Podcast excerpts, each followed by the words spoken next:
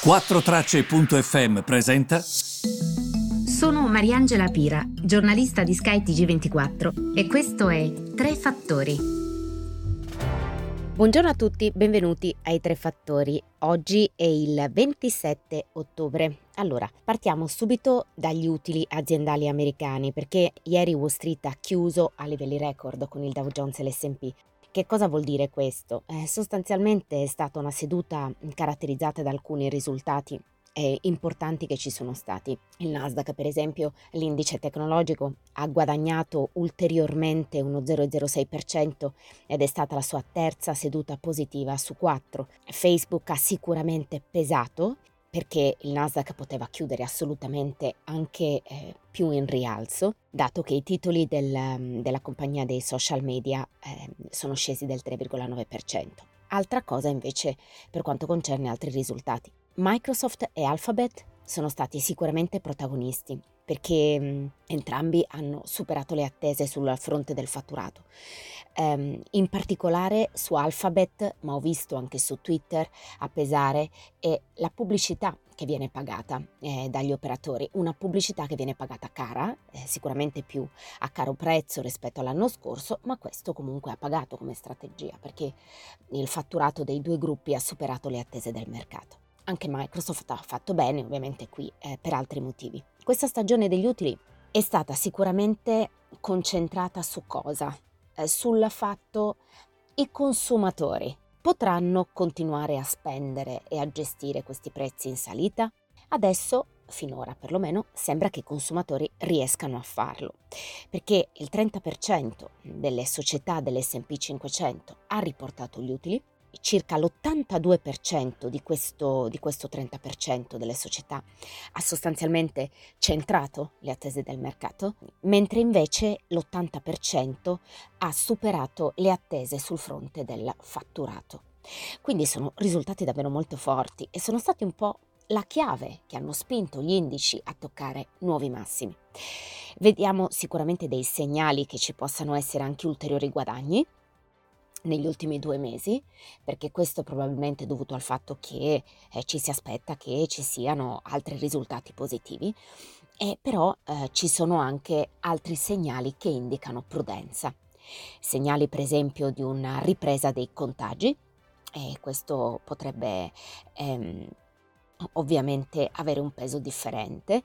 Questa settimana continuano i risultati con Coca-Cola, McDonald's, Bristol Myers nel settore farmaceutico, Boeing in quello della difesa, General Motors in quello delle auto, Harley Davidson eh, nel, sempre nei motori, sono tra i nomi che appunto eh, riporteranno i risultati oggi prima che il mercato di Wall Street apra. Ford, eBay, Yum China eh, riporteranno invece i risultati a chiusura del mercato.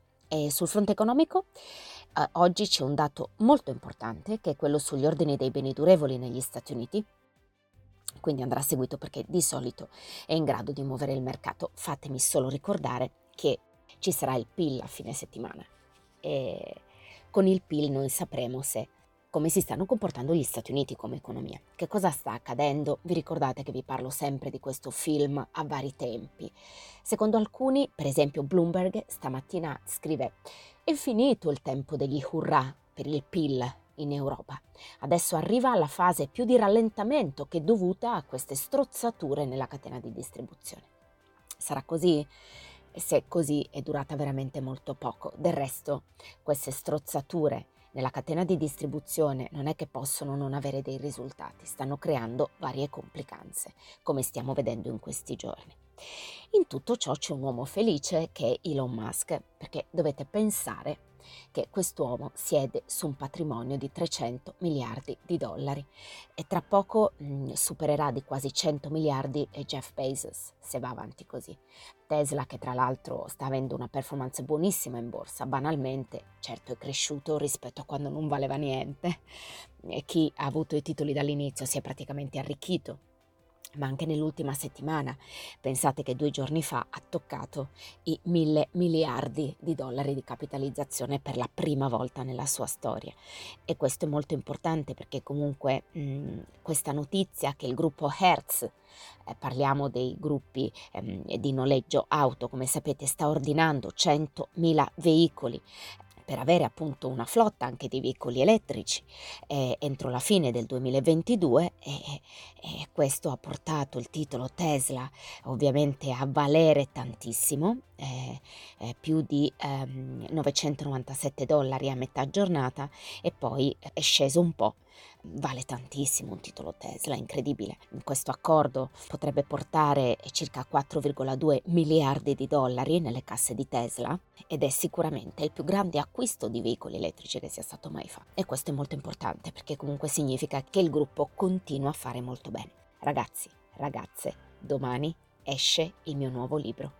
Il titolo è Il mondo nuovo. Non vedo l'ora di parlarvene domani. Grazie per avermi seguito e vi aspetto domani. Ciao!